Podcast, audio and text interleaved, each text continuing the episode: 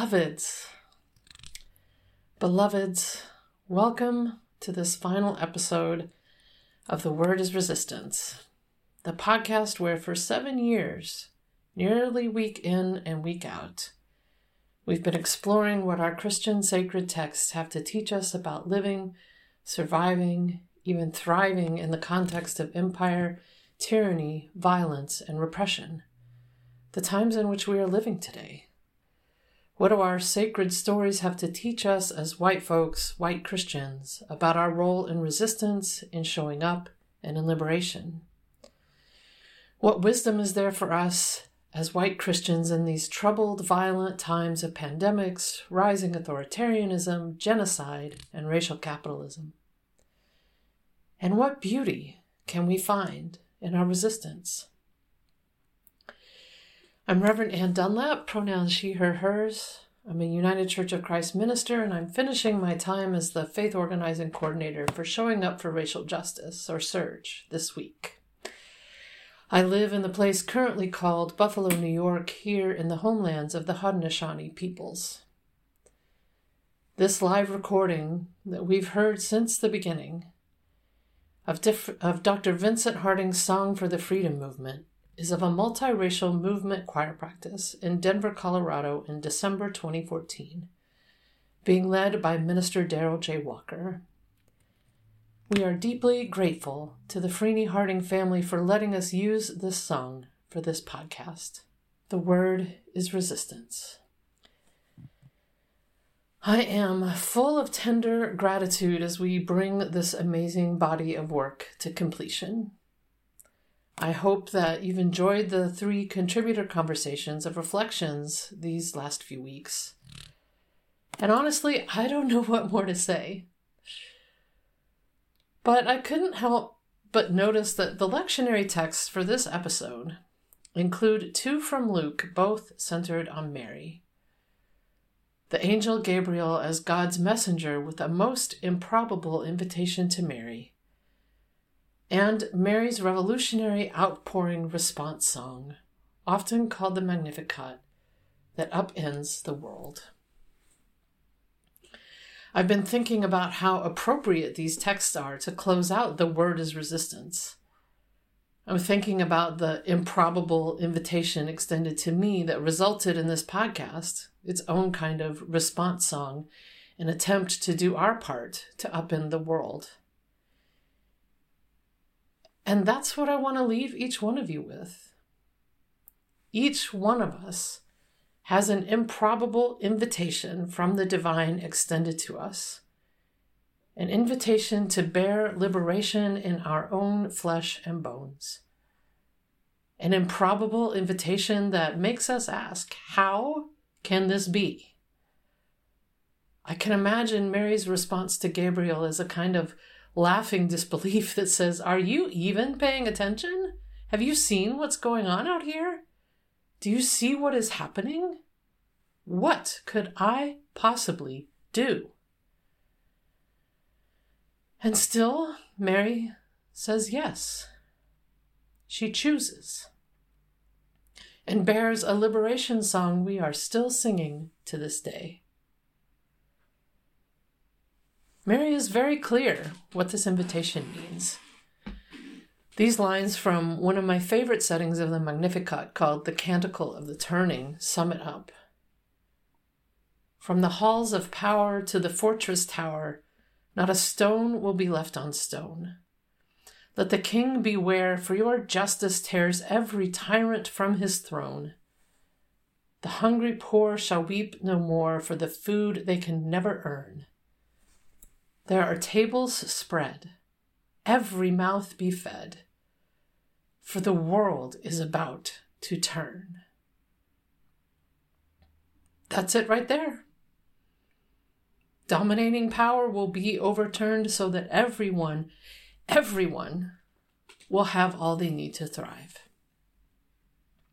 Somewhere along the way, Christianity forgot that the whole point of Jesus was this tyrants torn from their thrones, so that every mouth can be fed.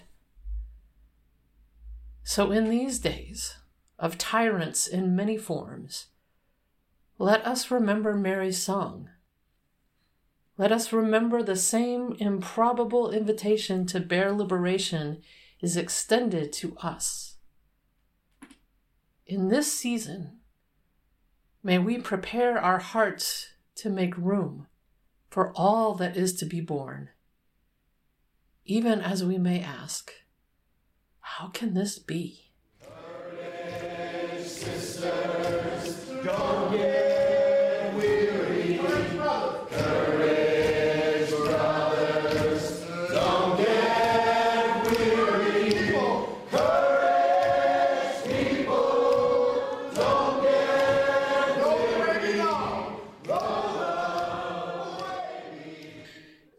songs, we invited y'all to contribute to this final episode, and we received two beautiful offerings from long-time dedicated listeners.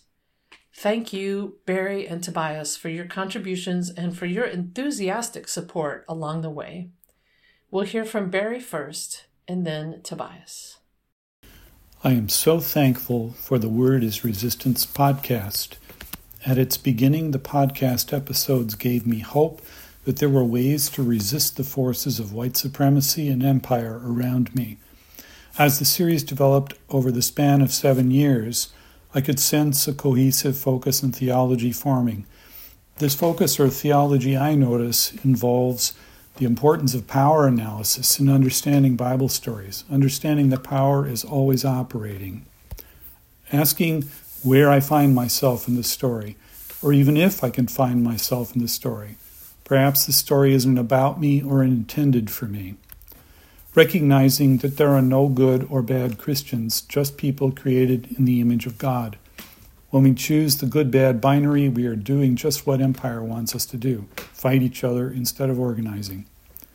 Understanding that the stories address a community, not individuals. The stories are about people struggling to repair their communities. The emotions I feel after listening range from righteous anger, humility, hope, awe, and serenity. I've probably listened to every one of the episodes. I love the way the podcast hosts were able to open the text of the lectionary to ways of seeing and being which are liberatory and not exclusionary. I marvel at the wisdom and humility they showed in wrestling with some of the most difficult passages of the Bible for modern progressive people to hear. Hashtag wrestling with Romans. These episodes provide a spiritual and theological foundation for my anti racist work. I share episodes and tr- transcripts with so many people. Thanks again for the enormous gift of these episodes. Hi, I'm Tobias. I found the Word is Resistance podcast a few years in and started back from the beginning, listening to every episode. The podcast has been like a trustworthy companion for my journey. And while we may want to call this an ending, I don't see it that way. Many years ago, I picked up a piece of wisdom from a project management book, of all places. The author said they don't call anything in this life an ending until we take our last breath. That means everything else we experience until then is a beginning or a middle. While the podcast won't be creating new episodes anymore, it remains a steadfast companion for all of us trying to influence a future we hope is better than it is today. And there's a beautiful mystery about what will come from this podcast.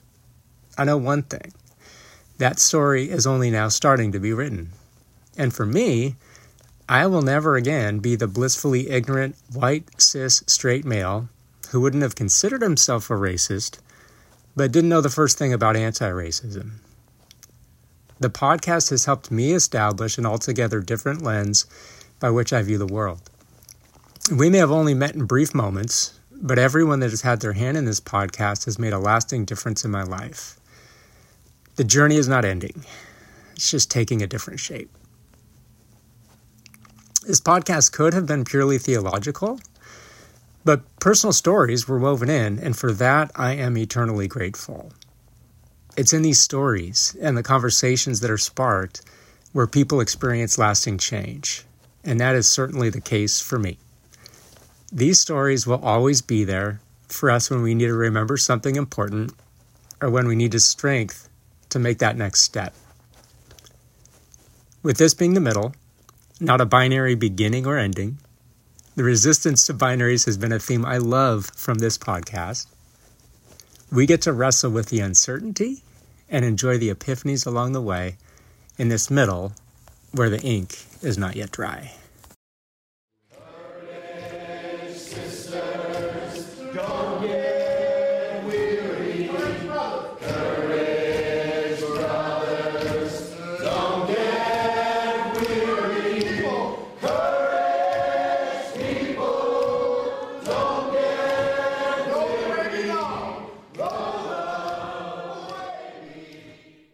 Again, Barry and Tobias. Beloveds, hear this modern interpretation of Mary's Magnificat from Enfleshed. My soul is alive with thoughts of God. What a wonder their liberating works. Though the world has been harsh to me, God has shown me kindness, seen my worth, and called me to courage. Surely those who come after me will call me blessed. Even when my heart weighs heavy with grief, still so does hope abide with me. Holy is the one who makes it so. From generation to generation, love's mercy is freely handed out. None are beyond the borders of God's transforming compassion. The power of God is revealed among those who labor for justice. They humble the arrogant, they turn unjust thrones into dust. Their wisdom is revealed in the lives and truths of those on the margins. God is a feast for the hungry. God is the great redistributor of wealth and resources. God is the ceasing of excessive and destructive production that all the earth might rest.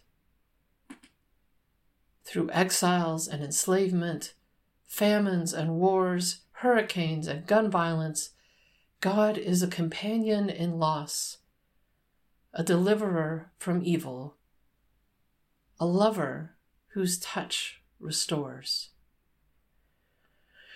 This is the promise they made to my ancestors, to me, to all the creatures and creations now and yet coming, and in this promise I find my strength.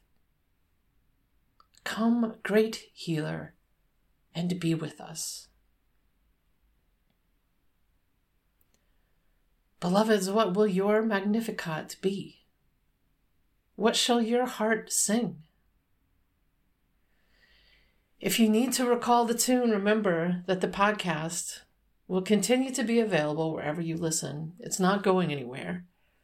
The database for finding episodes and transcripts will also be available. For now, go to the home of The Word is Resistance on SoundCloud and you'll find the link to the database there. Beloveds, thanks as always to you for joining us for all these years from wherever you are on this good earth. Thank you to all of our contributors and editors over the years, including our current sound editor, Claire Hitchens. Thank you, all of you. We could not have done this without any of you. Thank you. Thank you. Blessings to you and all that you do to resist injustice and in all that you do to build up a new world. Love and liberation, beloveds. Love and liberation. Until we meet again, I'm Reverend Anne Dunlap.